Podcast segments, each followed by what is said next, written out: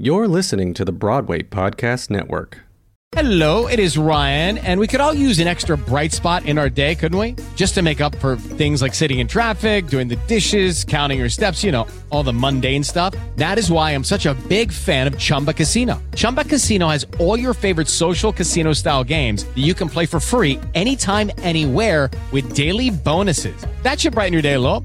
Actually, a lot. So sign up now at chumbacasino.com. That's chumbacasino.com. No purchase necessary. Group. Void were prohibited by law. See terms and conditions. 18 plus. Hello, it is Ryan, and we could all use an extra bright spot in our day, couldn't we? Just to make up for things like sitting in traffic, doing the dishes, counting your steps, you know, all the mundane stuff. That is why I'm such a big fan of Chumba Casino. Chumba Casino has all your favorite social casino style games that you can play for free anytime, anywhere with daily bonuses. That should brighten your day a little. Actually, a lot. So sign up now at chumbacasino.com. That's chumbacasino.com. No purchase necessary. VGW Group. Void were prohibited by law. See terms and conditions. 18 plus. Hi, and welcome to The Compass, the podcast documenting the struggles of life as an artist. I'm Leah Walsh. Hi, everyone. It's been a really busy month for Frankie and I. We figured out we're somehow seeing every member of our extended family in a month. And we're flying out tomorrow to Tampa to a wedding, and where we'll see my mom and her husband. And then um, hopefully things will quiet down after that. But I've been scrambling a bit to get this done and to um, to feel like any sort of any sort of individual between going to my day job and coming home and the baby stuff and everything. So that's where I am. I'm struggling, but will prevail. Having a lot of fun in some ways and um, struggling a lot with others. So that's my little check in. Um, my guest today is Erin Cherry. That's her full name, but she goes by Cherry.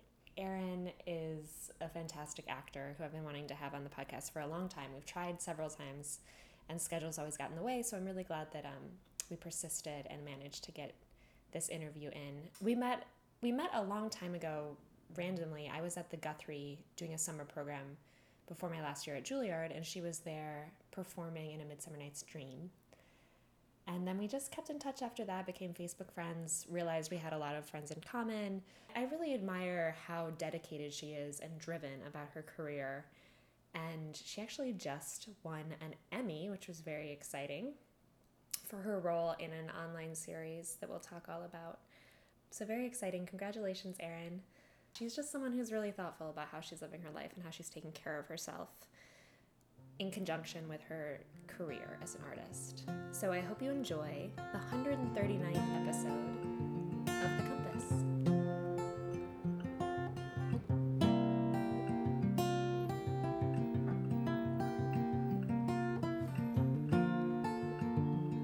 What do you do to try to keep from going to the dark side as an artist?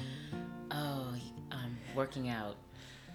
I work out a lot. I kind of I go to the gym almost every day except Sundays. I get a little OCD about that. Therapy. I'm definitely therapy, and then um, making sure I have quiet time, giving myself a lot of quiet time, meditating. Even if I have to go to church and just sing, I feel like self care is very important in this business. So um, I'm glad you asked that question because I'm going to ask you to scoot important. in just a tiny, Tiny, okay. That's perfect. right. But yes, um, self care is very important to me. But I do it by because being physical, because I've always been physical all my life. I grew up dancing, always moving, always shaking, and working out gives me that outlet. Especially when I'm stressed, I'll do some cardio. I'll go rollerblade. I'll take a gym class. So I do a lot It's a of very that. conscious, Yes, yes. conscious thing for you. Yeah. And when you when I say the dark side, what does that bring up in your mind? What does that look like most often for you in Oh, relation to your work as an artist? um, shutting down emotionally, um, dealing with uh, my self worth, um, getting depressed because I just, when I beat myself up or try what I tend to do sometimes, and I'm working on this, not comparing myself to other, it doesn't matter what level you're on, you're always looking and going, what's, why am I not there? Or I want to be there. And then um, I'm going through this process right now of working through dreams unrealized and um, how to create new dreams and new discovery of dreams. And some of those dreams don't have to be the end, um, that they still can be realized. And what I mean by that is what I talked about a lot in therapy. In the beginning of this phase that I'm in, is that I had an age of by the time I'm this age, by the time I'm this age, I'm gonna have this, I'm gonna have that, I'm gonna be doing this, I'm gonna be on the cover of this magazine, Right.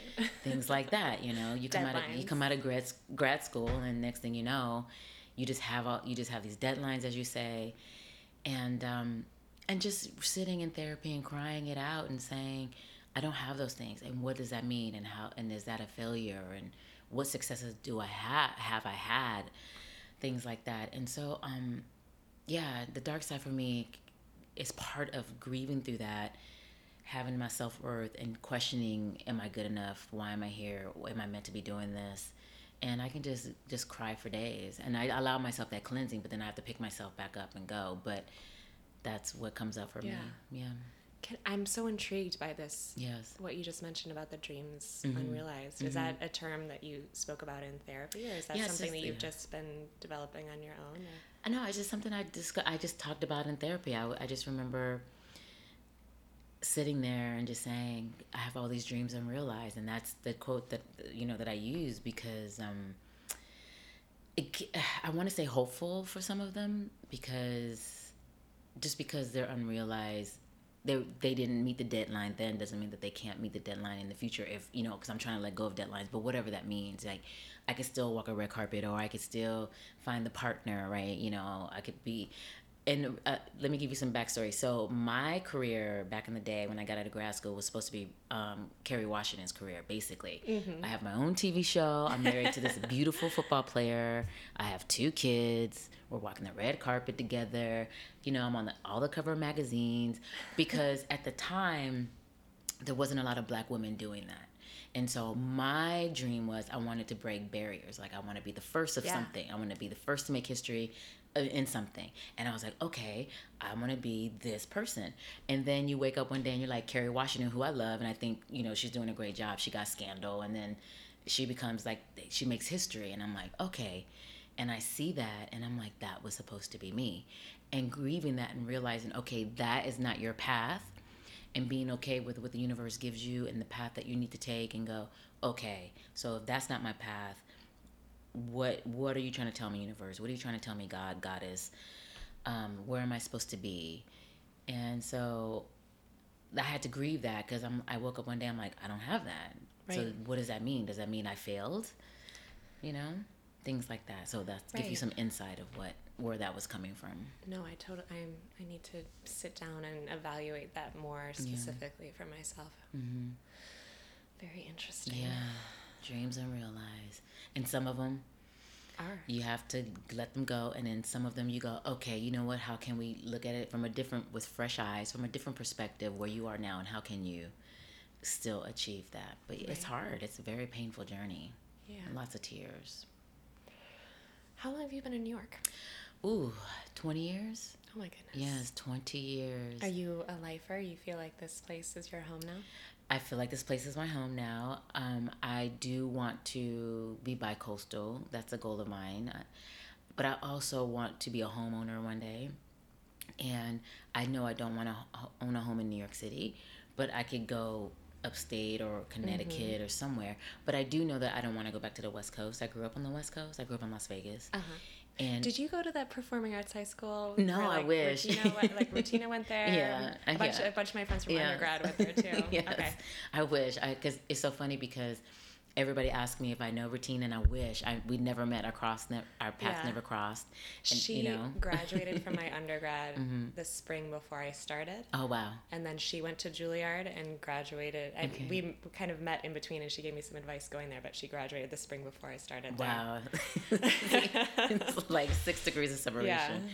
But yes, no, I haven't met her. I would love to meet her, but um, uh, she's on Queen Sugar now. She's doing an amazing job. Um, I but every time I bring up Vegas, people go, "Oh, you guys, do you guys know each other? You guys, are, are you guys related? You guys look like sisters. You guys." And I'm like, I wish, but no. But no, I just growing up on the West Coast. I always felt out of place in a lot of ways because everything's slower pace. The minute I learned how to drive, I was always in LA at the beach, you know, because it's only four hours. And I would just um, hang out on the beach and just dream about my life. And I remember the first time I visited New York, I was just like, I belong in New York. And so since that first visit back in the day, I just kept saying, when I'm done with school, when I'm ready, when I grow up, in quotes, I want to move to New York. And then I went to grad school. I went to Rutgers in Jersey. Um, and then I decided to stay here in New York and not go back to LA. And I still feel that way, even when I go back to LA now. When I was just there a couple of months ago, um, I it's a I'll visit and I can be there to for work, but I just something about New York that just just grabs me. It's like a um, pace. Yes, the pace. It's like an abusive relationship. Like I love I love and I hate you, Yes. but I just can't be without you, kind of thing. Yeah. But I do need to get away. There's times where I'm like, okay, I want to slow down. I want to get away. It's better the more you leave, I Yeah. feel like. Yeah. Spend a little bit of time away and then it's Yes. sweeter when you come And back. Sweeter when you come back. I agree with that. Yeah, Totally definitely. Yeah. What does your family think of you making a life as an artist? Are any of them in a creative field as well? No, my mother was a teacher. She's retired. Um, my step um, father um, worked in Area 51, so I don't even know half the things he did. he, he couldn't tell me. And um, my dad is artistic. Um, he when I was when I was growing up, he wanted to be a comedian. So I have I have images of him. It was short lived, but I have images of him writing his jokes, telling his you know getting his jokes out on the family, seeing if we liked them. And I remember going to visit him, like seeing him on stage. And my mother loved the arts. So when I was a young buck, she would take me to see plays. And my mom said she would take me even when I was a baby, young. But my first memory is um, I was seven and she said we were on some college campus. I can't remember. She I can't remember where we were, but we were seeing a, a college campus play, and they were doing for colored girls. And I remember it to this day because I remember sitting on the edge of my seat, my eyes just open like diamonds, you know, just like silver coins, and I, I don't know what's going on. But I just remember looking at my mother going, I want to do this. And at the time, I was already like dancing and things like that, but not really acting or theater. And then my mom was like, okay, let's, let's, um, let's see what we can do. And then in her mind, she's like, oh my gosh, what am I going to do? I have, now I'm a stage mom, you know? So, but she didn't, she never talked me out of it. She was always supportive. She's seen almost everything I've done. I can count on one hand. She's missed maybe like five shows in my career, you know? That's so nice. And so she, um, like I just did, I was just in Denver doing a show, and she flew out to Denver. You know, my mother is my number one fan, and um, she's been very supportive. And I just have a I, my cousin Jamal. He just graduated yesterday. Um, with the MFA in film production, so we have it's all ram. It's, it's Congratulations, yeah, it's through the it's through the family, um, but only so far there's like two of us that are really pursuing it. But people appreciate it. Yeah, they appreciate makes it. Makes a big difference when you're trying to talk about Yes, the stuff you're dealing with. yeah very supportive and um, very proud and you know and just always sending me love texts or emails saying you know i support you you know things like that so yeah Yeah. yeah So I want to talk about all sorts of things. okay yes But since this just happened to you, I feel like we should just talk about it right away, and then we can kind of work backwards. Mm. Okay, That you yeah. just won an Emmy. yes yeah.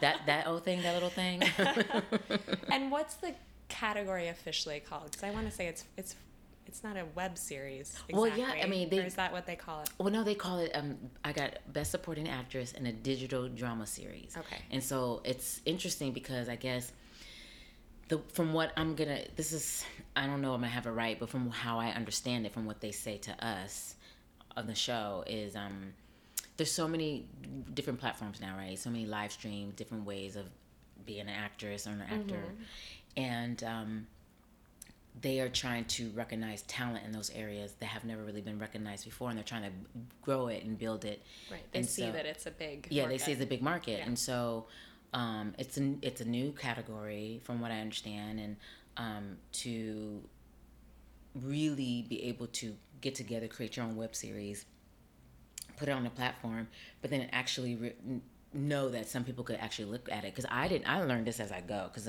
I had no idea that the Emmys that I would even get a nomination, or they were even on the radar of the show, or that they even look at those categories, or like look at web series, things like that. But apparently that's what they do now, and so I was just like, I'll take it.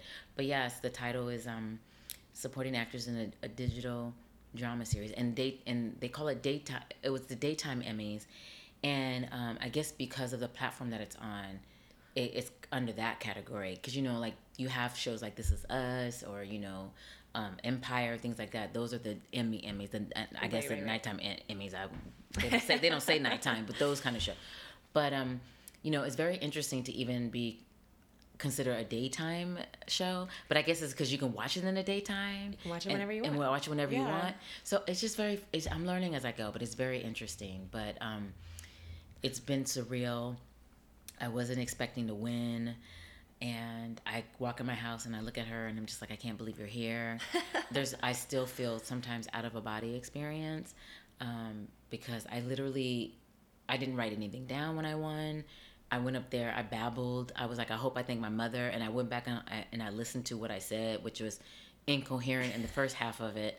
But I did thank my mother eventually. I was like, okay, did I thank my mother? As long as I got that. as long as I there. as long as I got that out, you know. And so um yeah, and uh, now it's um a matter of learning this next level. You know, my manager he's like, okay, now we have to talk to agents, you know. Um Right. This can be like a tool. a tool How and are you gonna use it? exactly so that's where we're at right now strategizing That's great. um how okay i've been meeting with publicists trying to find a publicist you know a publicist that can work with my budget because Right, that's what I was thinking. yeah was a lot of these publicists are really expensive and they're i get it they're worth it they're worth their money because they do a lot of work but you know meeting with them and saying okay this is moving faster than my pocketbook, right? So it's like I wasn't expecting to win. I, I, I have this Emmy, but I need you right now because I really need to get people to know who I am and who's this newcomer on the scene. Right. But I don't have ten thousand dollars to pay you, you know, things Right. like that. And But so if we can go down the road and lead to other things, yes, then then I can pay you. So it's like one of those humbling, humbling, oh my gosh, conversations because um, it goes up against my worth in the sense of like, one, I don't want to ask that. Like, I want to be going, this is back to my own stuff in my therapy. I want to be that person that walks in with a million dollars in the bank and go, I need you. I'm going to pay you uh-huh. $10,000 a month. Let's go. I want to be that kind of powerful woman when I walk in the room. And I don't have that kind of power, which is, you know, okay because I'm powerful in other ways. But it is a very humbling experience to walk into the room and go, okay, I know on the outside it looks great, but behind closed doors, the reality is I don't have Regina King money or, you know, Viola Davis money. This Emmy could help me get there, but are you willing to work with me and help me get to where I want to be so then I can, you know, pay you what can you're have worth? a long relationship. and we can Yeah. build a relationship. It's about not just right now, whoever I pick on or take on. I want to be with you for years to come. You know, and some are like, no, we don't work that way, and that's fine. And some are like, well, let's do a proposal. Let's see what we can do. So I'm just hoping one of them works out. But it's um dealing with um the embarrassment side of it. You know, feeling embarrassed at times because I feel like the expectation is I sh- when I walk in the room, like, why am I even here? Because I should have this money. To, you should pay me this money, and that can not very well be what's happening. But it's my own stuff that I Right. recognize that I put on myself, and then I get embarrassed because I'm like, oh, goodness. so it just brings up. It's so funny. The Emmy has brought up a lot of my stuff, and I'm like, okay, I'm instead sure of to running every from extreme. it, yes, Yeah. And so instead of running from it, I'm gonna embrace it and work through it. But it's very interesting what an Emmy can do, or whatever level you go, because it just brings out your insecurities, and that's what I'm dealing with.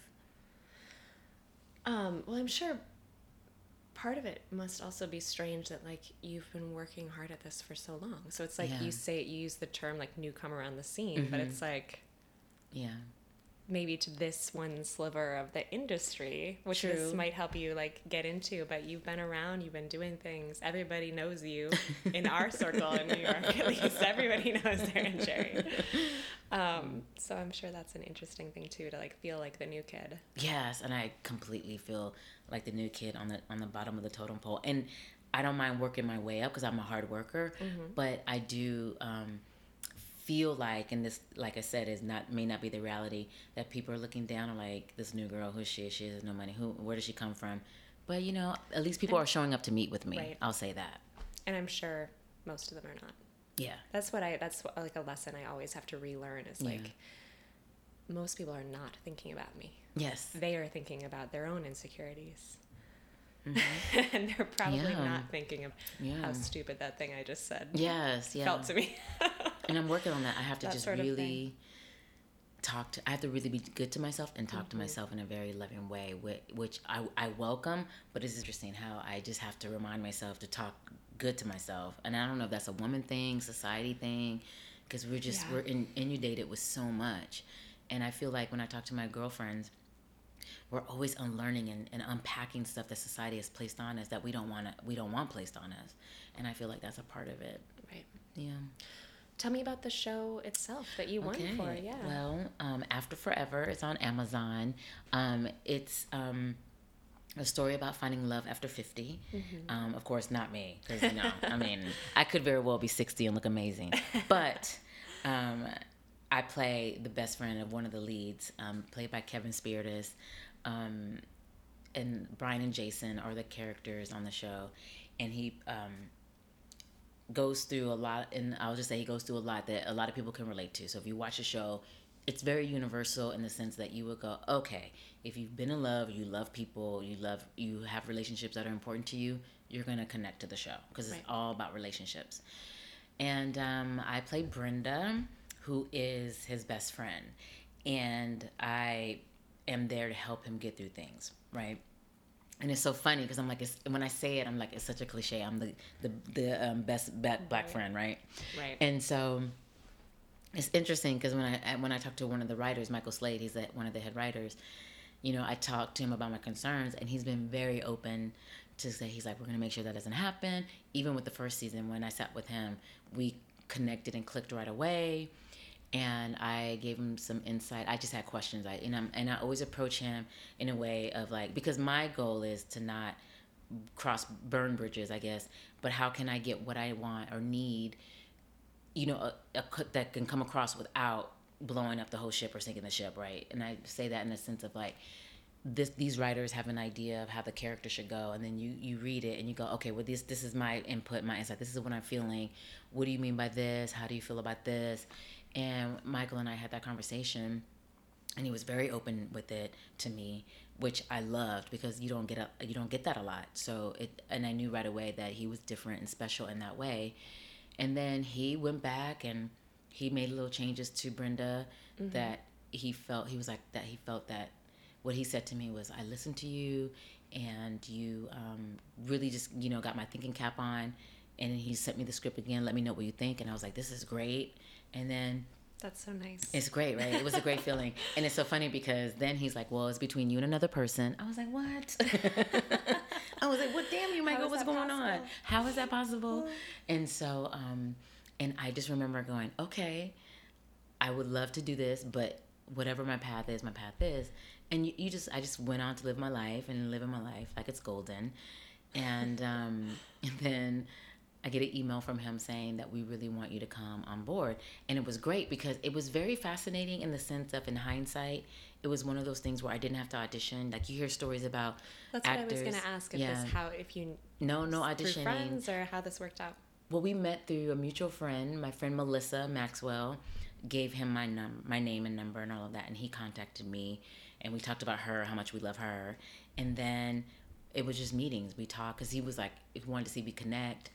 He wanted to see how I understood Brenda at the time when he sent me the script, and it was just, it's an experience I've never had before because you know I'm just used to going auditioning, going you're not right, okay, and then um, and you hear stories of actors on different levels how they said we had a meeting, we talked about the character, and then here I am sitting having an interview about the movie I just made, and I'm just like wow that is so nice, Jennifer Lawrence. you know, it's so nice, Viola Davis. Yeah. You know what I mean? Like, oh yeah, we Good just met, you. and I just said I like this part, and I got the part, and like, always, okay. I, it always makes me laugh when on like t- late night talk shows and stuff. They ask them like, "Well, how did you decide you wanted to do this movie?" And I was like, "It must be so nice Yes. to get to that point where it's about you choosing the exactly, and that's what. not about the job choosing you." Listen, I I keep putting out to the uh. universe like I look forward to the day where I just don't have to audition as much, and I hope one day that happens. But I don't like auditioning. It drives me nuts. It fills me with anxiety. The things that we, the things that actors go through, we just we love the craft, right? But I do not. I was talking to my manager about this the other day. I'm like, I don't like auditioning. I can't master it. I don't get it. And then I feel like as much as I try to show what I can do, it still doesn't come across of what I can do. Like I see actors, I look at some of their audition tapes, like on YouTube and things, and some of them are good at it. It's a skill and a technique that I feel like I haven't mastered But it's different. and it's different. and that I'm like, and there are actors who, and that's why you hear stories about actors who can walk in a room and nail the room, and then they fall apart on stage. Mm-hmm. And then there's actors who can't master the audition room, but if they're on stage, they're amazing. Yeah. I feel like I'm the person on stage that's amazing, but in the audition room, I fall apart. Yeah. And so I just want to get to a place where I just because I don't I just don't like the anxiety that it brings up in me, right? Yeah. And I would love to pick and choose the projects that I want or how a black women are presented in the world and yeah, and so with this experience, I look back and I didn't have that. Like we just talked. He came in, he trusted me. He said, "I want to give you the part." I came on set, and they all took me under their wing. They treated me really well.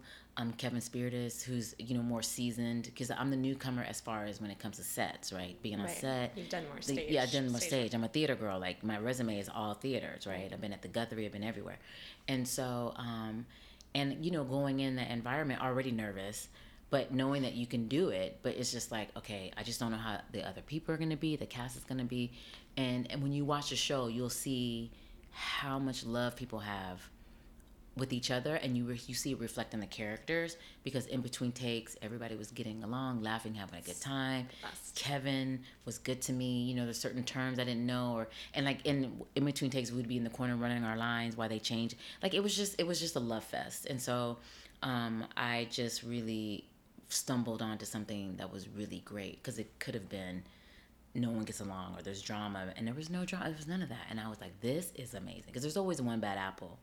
And we didn't we didn't have one.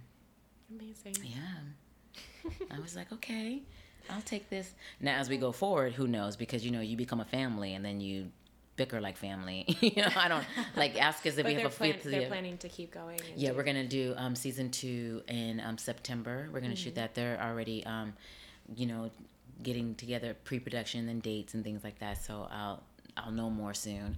But And they yeah, shot here? We shoot in New York. Yeah. So yeah. So second season's gonna be happening.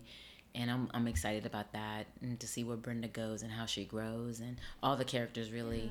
But um, yeah, it just never a journey that started in a coffee shop never would have thought it it would end with the Emmy. It's just I just I just want to work. I just want to. I'm just hungry. Yeah, to, I'm just about the work. Can we talk a little bit about some of, uh, like, you've done a lot of regional theater, you've done a lot of plays in New York, but, like, in between those, when you're trying to, like, stave off the dark side when you're not working, like, the kinds of things you've tried to ignite for yourself, projects you've started for yourself, that maybe. No, I'm just putting words in your mouth. no, no, that maybe give you some like control Yes. when you're not in I hear that. I hear that. Um, it started. Uh, this is a long-winded answer. Hopefully, I can find the words to get it. I don't know. It's just this is what's coming to me. I'll say that. Okay. Um, so, I'm an MFA at Rutgers. Right. graduated, you know, they don't prepare you. You just get out. Even if you take business class, you get out, you're like, what is happening? What is going on? And I've been out six months and I don't have my own TV show. Why is that? you know, so you're going through all this stuff, right? And then I remember my mentor, who was my teacher at, at Rutgers, I had Bill Esper, may rest in peace. Mm-hmm. And then I had Maggie Flanagan both together. And I remember going to Maggie's office at her studio because I was so just like, what is going on? I don't know what I'm doing. You know, school doesn't prepare you for the first year, second year out in that way, emotionally, spiritually, all of it. And I'm in her office, I'm just boo hooing, talking, don't know what I'm doing. And so she just looks at me and she goes, Well, why don't you come here? Because she, she has her own acting studio. And I was like, What do you mean? Because I'm like, I do not want to go through training again and kick my butt. I just paid for that. Uh, you know, I just paid for that, and I'm still paying it off. I'm still in debt. So, you know, um, she's like, "Why don't you come here and, and teach with me?" And my ear perked up. I was like, "What?" And so, and that's how I ended up at Maggie Flanagan's, which I've been there for like eight or nine years. Oh my gosh. Coaching, teaching cold reading. I do So um, classes and yeah. individual and coaching. I do private coachings, and then it's a two-year conservatory and um, cold reading and monologue class, and it started me again. This is my path I see in hindsight. Like walked in not asking for her to for a job, just saying, "You're my mentor. Help me out. What's going on?" And then she's like, "You can train with me uh, with the Meisner technique." She's like, "There's not that many teachers who study under Sandy Meisner himself. Bill did, Maggie did, some a few other teachers, and then she's like, I I want to pass the torch on eventually, and there's not that many women teachers in Meisner, and she's like, you'll be the first African American woman teaching Meisner. She's like, it seems like all win win win win. She just pulled this. And then she just pulled this out in that thin air in, in their office, and I was like, "Are you, are you serious?" And now she's like, "Yes." So Oh my god. I decided to do that. I trained with her for three years just as a teacher. So I had to come to class, I had to sit in class, I had to take notes, I had to check in with her. Um, I had to really get the language and learn. It was a big commitment, and it was a lot of work, and um, couldn't go away as much, you know, regionally because I was like, well, once I'm done with this, I can go wherever I want and teach when I decide to teach, you know. Because Maggie was even like, she's like, you know, if you decide to have a family, you know, in the future, you whatever you want to do, she's like, do you have this technique as a teacher where you can just stay in one place and do what you have to do, right? Right. So I trained with her for three years before I could even touch my own student. And then after that, I was sub and then I became a coach because then it's so funny because after I was done, I started getting regional gigs, right? But it's probably because I was so focused on something else and not Yeah. the damn career. That's the way it happens. That's the way it happens, right? So I'm, you know, walking in the room, uh, booking. I'm like, okay, great, you know, because I'm not like I have to get this. There's no desperate energy going on. And then Maggie, that's when Maggie and I were like, listen, because if you're gonna teach Meisner for a two-year conservatory, that's a commitment, and I wouldn't want to leave in the middle of, you know, because I feel like if I start a class, I want to see them all the way through their their their training. And so then that's when Maggie was like, well, why don't we have you be a coach? So when they need to be put on tape, you want to help them with the grad school auditions, or if you know they're stuck in class, I can send them to you, things like that. And so that's how the coaching came about because I can pick and choose my hours when I'm in town. I can coach, I can go away. Because Maggie was Maggie, she still is very big on this, but at the time she was she was saying to me. You can do it all. If you want to coach, if you want to teach, because I was like, how am I going to do this? I can't do this. She's like, listen, yes you can i don't want you to feel like you can't do it she's like i want you to think of it as an expansion like you're expanding you're just expanding your toolbox That isn't. isn't that amazing? gift. and isn't it amazing? I mean just that's how i ended up at maggie's because she took me under her wing and i still to this day coach.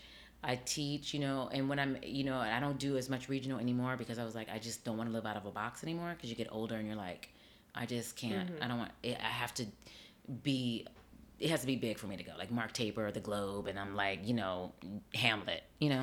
Like it has to be something big. But um but yeah so that's that and then that was that's so that helped me with the dark times in between because i love going to class i love teaching i love watching them Mm-hmm. And learn as a day job too, right? and as a day job Financially. so it's so great and um and then even with charlie he runs the studio now because maggie's retired we went to school together we were in the same class he's the master the, they call him the master main teacher because he's the head head teachers of all the teachers and then like i'll sub for him there's karen i'll go in and sub for her if they if they're sick or they can't make it but i teach my classes and i coach and i love it. So um, so that helps me um, and, and it makes me a better actress being a teacher.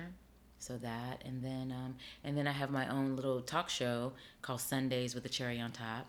And i started that because i just didn't want to wait for the phone to ring. I was like you know because of course i want to do film and tv and, and have financial stability. Mm-hmm. And then i was like you know what? I just i can't let that stress me out because then again i'm in therapy stressing out about how do i become stable all those things. And then to keep that from overtaking my psyche I, I created this show as an outlet. So you know i was like you know what? I'm just gonna start interviewing my friends mm-hmm. you know people that i know that sound you know i know you know what i'm talking about. Yeah. and then and then just see where it goes and expand. And then when i started reaching out to people and asking them to do this they would say yes. And i was like oh so so many people are, they want to talk they want to let people know what they're doing they want to feel included they want to talk about their art because and they're not getting phone calls for interviews. And i was like i'm onto something here. So i have season one down i'm to do season two. But that's why it was important for me to be here with you today because i'm like I understand and I get it. It's like we need to have outlets and we need to support each other. And people supported me. You know, my friend um, Camila, she was like, she runs the Apollo. She was like, yeah, come to the Apollo. Let's do an interview. I was like, the the executive producer of the Apollo said yes to me. you know, when you think about Take things like you know, for an answer, and you're like, she could have easily been like, "No, girl, I'm too busy. I can't do this." Right. You know, and then, and I just, it's about. I'm thinking about what my friends are doing, where they are. You know, I have a friend that runs a Hope, the Hope Center in in um, in Harlem, and it's um a, a an office through a therapist of color, which is very rare. But all the therapists are black men and women, and you know so if somebody who is of color who specifically black wants a therapist that looks like them they can go to the hope center i'm like no one knows about this place Yeah. let's interview and that's part of my first season so it's just i'm getting creative and like getting an outlet for myself but also giving other people outlets because not many people are picking up the phone going you know what i want to interview you know the head of the hope center in harlem and i just feel like it's needed and it fulfills me and it keeps me from the dark side Yeah. yeah. And when you came up with that idea, were you also um, like the medium, Mm-hmm. the medium of doing it as a video? Like, were you also thinking um, strategically about like this is somehow the way I want to showcase myself as like a host, or was it more just like the visual medium is going to be the most interesting to like spotlight Hmm. these different environments Mm-hmm. that everybody's in? Or I'm just curious. I mean, instinctively and honestly, it was just about the visual. And then as I started to do it, my friends will watch the video because I was like, hey, um, this is edited before I post it. Give me some feedback, things like that.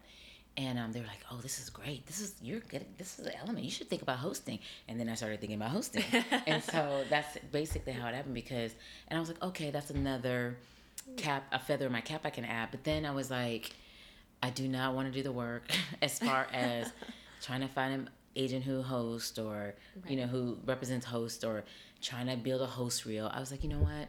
It's yeah, it's weird that that's a It's a thing. it's its own lane now. It's its own lane now. But it, that's that's great that it's kind of like a happy accident that yes. if you needed If a I need little reel for hosting. Yes, I can put one together. Yeah. And so, and I just, I haven't put a reel together. I just, I want to shoot my second season and maybe something out of that. But I, it's um, interesting um, to know that now I can add that because now when I watch um, like the talk or the View, Yeah. or when I and when I watch political shows and I watch like late night talk shows, I'm like, yeah, I could do that too. But it wasn't something that I was thinking about. But now, but I watch them now because you know how to ask the right questions, how to interview people. Um, and really keep the interviews interesting. And plus, the, with the be, being visual, it's like I want to keep people's attention, right? right? I don't want them to like watch five minutes and go, okay, I'm done. Cherry, this is boring. So really editing how to keep it interesting, not making it too long now because now it's like, you know, my first season the episodes are like 15 minutes, but now I now I'm like, it's so much has happened, so much has changed. Like even with social media and and now we have Instagram TV and the snippets are like two seconds and and I'm like, okay, maybe 15 minutes is too long. So maybe second season will be 10 minutes. You think about those things because you don't want people to turn the channel. Yeah. And it's very interesting. But I'm learning as I go with that too. But um, yeah, I, I could see myself on the View as a as a co-host, you know, things, things like that. So it is on my list, but I'm not. I'm just too tired. Like I just Yeah. want to just do it because I love it, and I I want like you. awesome. I just want to sit with people that I love and know, and, And just talk to them. I mean, the, that's what I find with the podcast too. Is it just it empowers me so much to have something that I can make yes, without anyone else telling me that I can. Yes. Yeah. You get me exactly, exactly. Do you have Yeah. someone filming when you do it, or you just set up the camera and Yeah, have- I have a camera um, person? I have um, Gabriel. Well, I well I don't know who I'm gonna have this second season right now because I'm I'm talking to people. I'm talking to my friend Larry. He has a whole camera thing, and so he might be my guy. We're just looking at times to see if if we can match up. But the first season, it was um, my friend Gabriel Lawrence, and um, he would come with me snip snip you know shoot shoot. And then he would edit for me too. So he was like filming and editing and doing all these things. And i kept praising him because i was like um again back to money right? It's like i personally don't know how to edit. Um i if i had to shoot it myself i would. And i was like but you have a great eye. Will you are you willing to come on board and do this for me? Basically for free because i don't have 30 million dollars to give you. And he was like yes because i believe in the project and the goal is as i as i started doing the show i discovered um I would love it to be something like what Ava DuVernay would- did with Queen Sugar. Is like each episode is directed by a, a woman, right?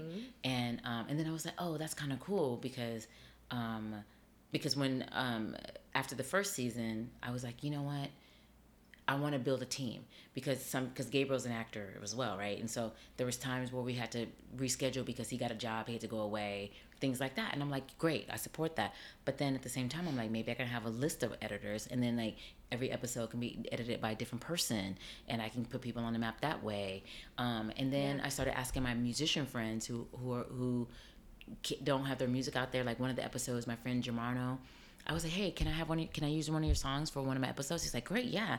And I gave him credit, and I was like, okay, so this is what Ava DuVernay is talking about. So I'm going to continue on that, right?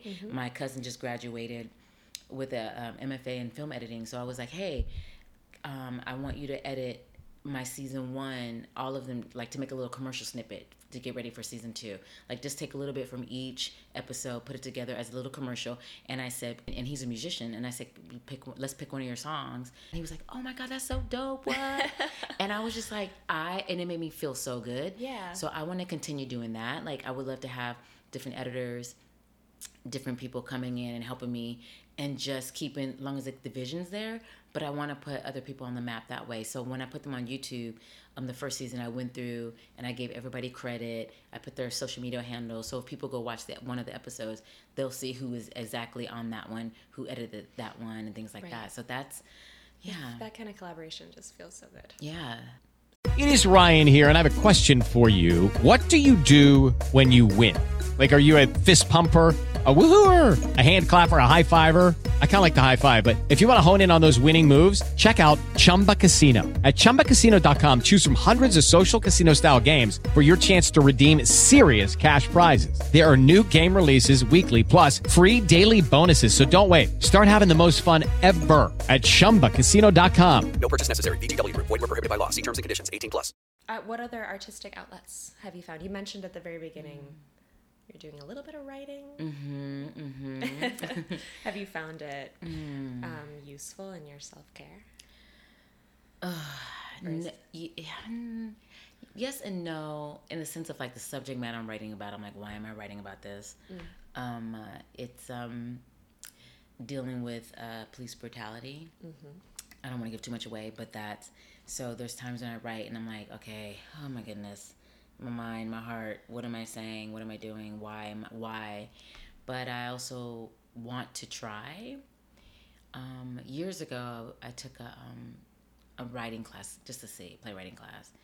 And a friend of mine taught it and i went as a guinea pig but then i was like oh the exercises she gave. And then i started putting ideas down but then i got scared so i put it away and then with everything happening even more so just every day you wake up it's something right? Climate change what's going on with 45 i call him 45 and then um you know just what's going on with the senate just oh there's so much going on. And i was like you know i just really want an outlet you know and i grew up journaling a lot. And i was like maybe it's gonna it's maybe it, it's a healing process to help me if i talk through characters because sometimes when i sit down to journal and write i get overwhelmed for whatever reason. I still haven't figured that out but um, just sitting with myself sometimes and just journaling my my thoughts and seeing how overwhelmed and how emotional i am and angry i am becomes a lot. So um, i decided to just write and write let the characters say these things.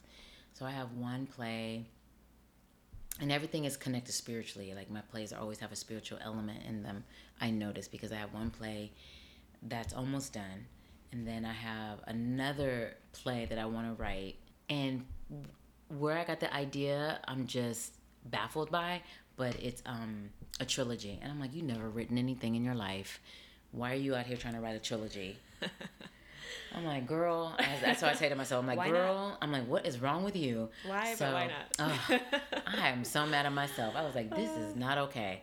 But um, so um, I started the trilogy as well, um, and then I stopped to finish the first play I have in my head, and then I have this journal where I just write ideas of plays because now That's ideas are coming up, and I trust me, I don't write, but I guess I do right now, if you know what I mean. It's just I've never finished a play before. I've never sat like I've always started or stopped over Right. time, but I'm determined to sit down. It doesn't have to go anywhere. No one has to read it. That's what I'm telling myself. Like I just want to write it and I just want to finish it.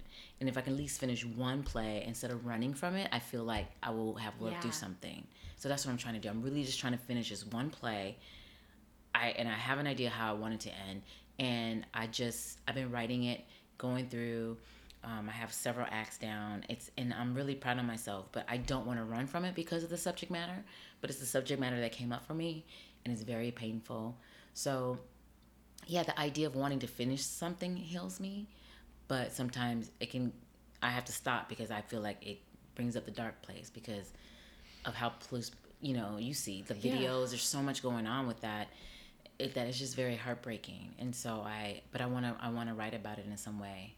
I don't want to be silent about it. Yeah. Yeah.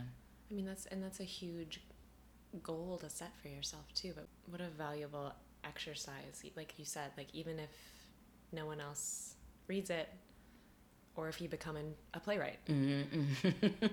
the I fact mean- that you channeled Yeah. your energies into this new form, Mm-hmm. Yes. exciting. Yeah. So. I and I was wanna see where actually that was a. Mm-hmm. question I wanted to ask you if you wanted to talk about it was like how you've been dealing with this current political climate Yeah. as an artist. Yeah. So that yeah. So that happened. That Yeah. happened Writing. naturally. yeah writing and um, you know talking with friends Mm-hmm. um, just and finding safe spaces because um, I, I really feel um, black and brown people have to find safe spaces right now especially now Mm-hmm. um, and because a lot of safe spaces if you look at history were infiltrated by the fbi or broken up you know all these that's a whole nother history lesson mlk and you know just finding safe spaces to talk about it but you know no one has to know about it. Like i'm not to post it on social media because i don't need somebody coming in trying to break it up you know things like that. Um, but talking about your feelings airing it out crying a lot. I was just talking on the phone to a friend um, two nights ago for two hours just talking about the debates talking about the supreme court and what they're doing with gerrymandering and i'm just like okay. So that it just makes me so angry because the gerrymandering is happening because the black and brown vote is the most powerful vote. And you know and there's these senators who can only stay in office if they gerrymander because they know that they would not be they would be voted out. Black and white would vote them out. And and for the supreme court to say okay no that your local judges can't help you they can't interfere and they're just going to allow you to just do what you want it angers me because one people are going to be in office indefinitely. That's what i see happening. And i also see this trickling up to um 45 if we don't vote him out or if we don't get him out. Because i just feel like they just handed him the presidency in a way that if people can gerrymander and it's not illegal they're going to gerrymander in trump's favor. And i just it just it just scares me and angers me. And um i it, I just hear people talking about different things, and I feel like a lot of people are focused on the wrong things. But even if we were focused on it, how do we fight this?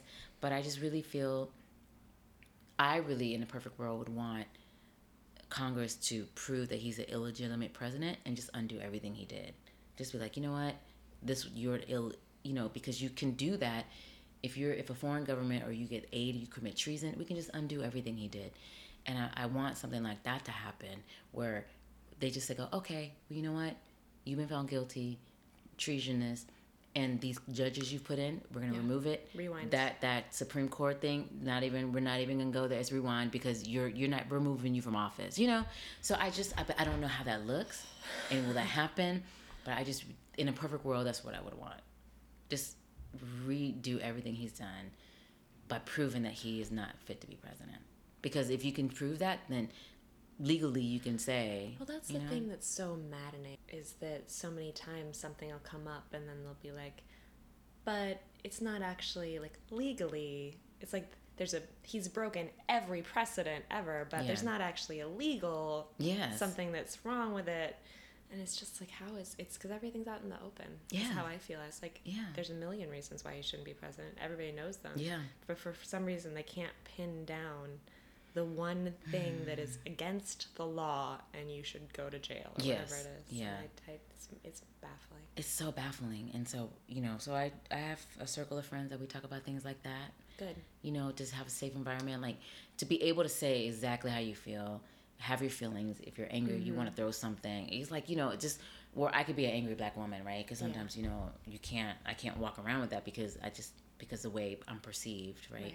But to have a safe space to just be able to get those feelings out and not be judged and being in the room with somebody who has that same feeling with me, um, it's very important. But it's a very hard time. I'm very scared.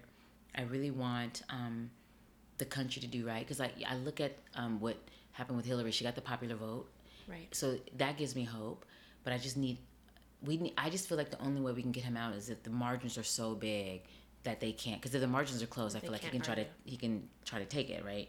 but i feel like if the margins are so big there's nothing he can do because there's like unless he literally doesn't care and he takes it and then we have to arrest him or something. But you know i i just eh, I, we can't the country can't survive another four years. Yeah. yeah. Anywho, yeah anywho uh, let's change. The subject. Let me look at how long we've talking first. No, let's change the subject. We had to go there, but now. It's I know that it's like, but you know, Um, Are there any lessons that you've learned in the last couple of years that you're really proud of that you want to share with me? It could be something big or something very small.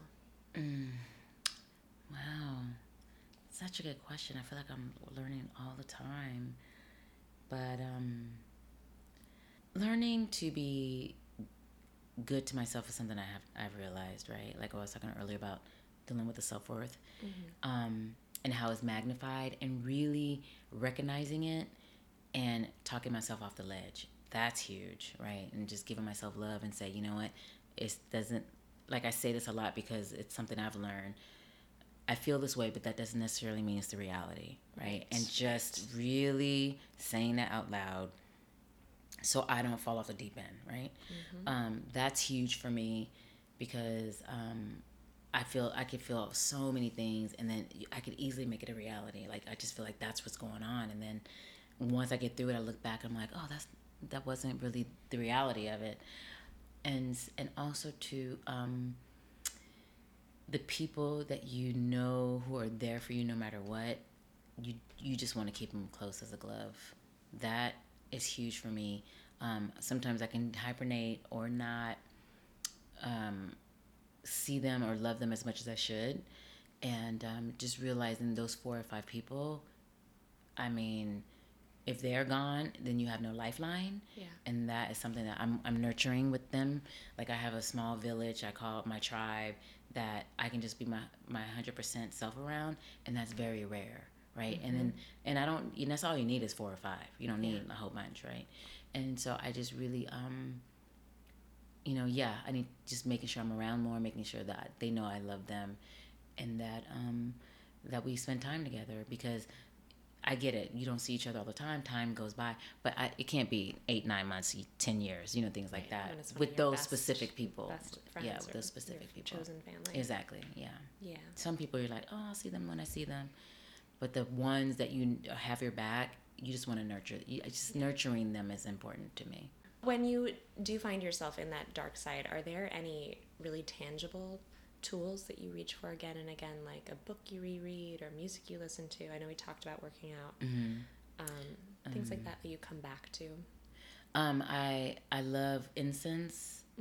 I love sage. So like I always I'm always about changing the energy. Um, Palo Santo. Um, I will walk in my house. Um, I'll sage. I'll open the windows and I'll go through and I'll sage and I'll say a prayer. Or you know, if I feel if I'm feeling energy from my dark side and I want it out of the house, out this Palo Santo, I'll bless. Um, I this is this is a very spiritual thing. I have an altar, um, and I have my grandparents on there, and I have my grandfather's pipe. I have different things from um, my family on there. I have money on there, right? I have a two dollar. My grandmother, when I was growing up, used to always give me two dollar bills, and I have a two dollar bill on there.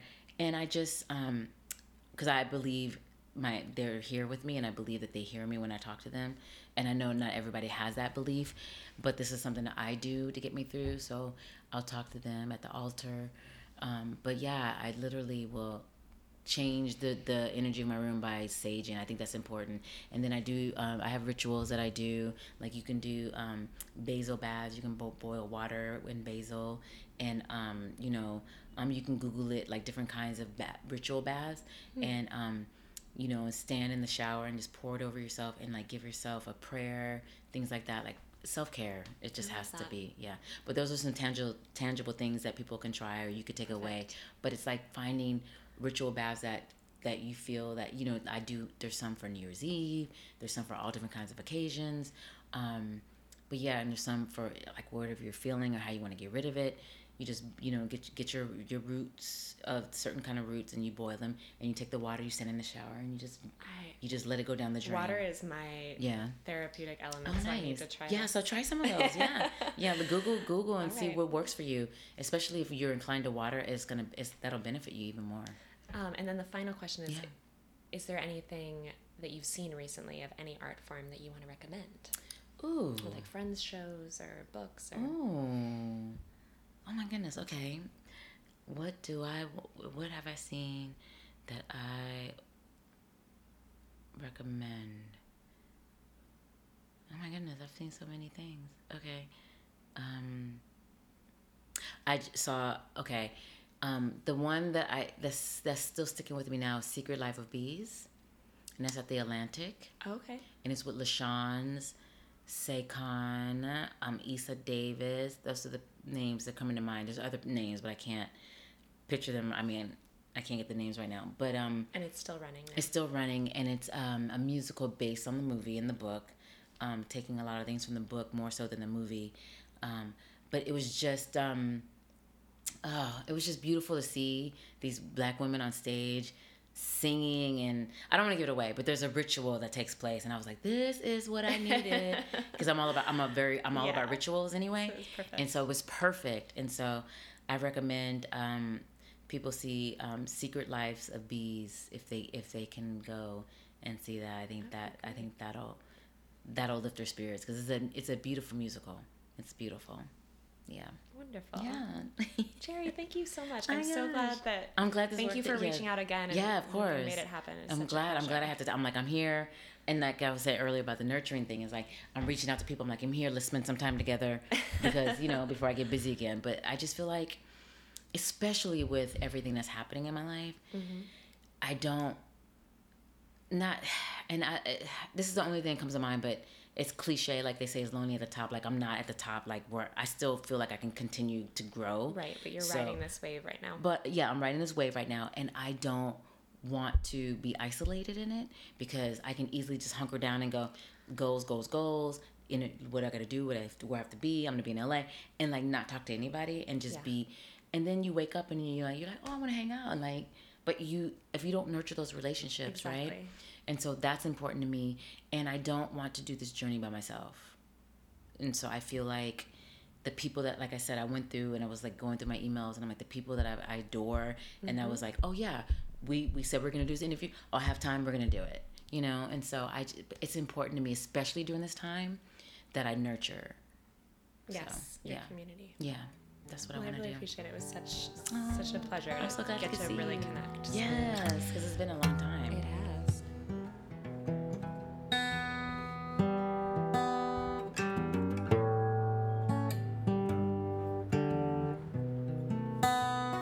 Listening to the Compass Podcast. If you find these conversations valuable to your life as an artist and would like to support the ongoing production of The Compass, please consider becoming a patron at patreon.com slash the compass podcast. Pledges start at as little as $1 a month. You'll get access to bonus content, and anything you can give would be greatly appreciated. Also, if you have a moment, please rate or review in iTunes. Every little bit helps other listeners to find the podcast. I'd like to thank the following people for their generosity. The Compass cover art is by Kim Miller, music by Brendan Spieth, audio assistance from Nick Choksi, and a special thanks to Frankie J. Alvarez. See you next time.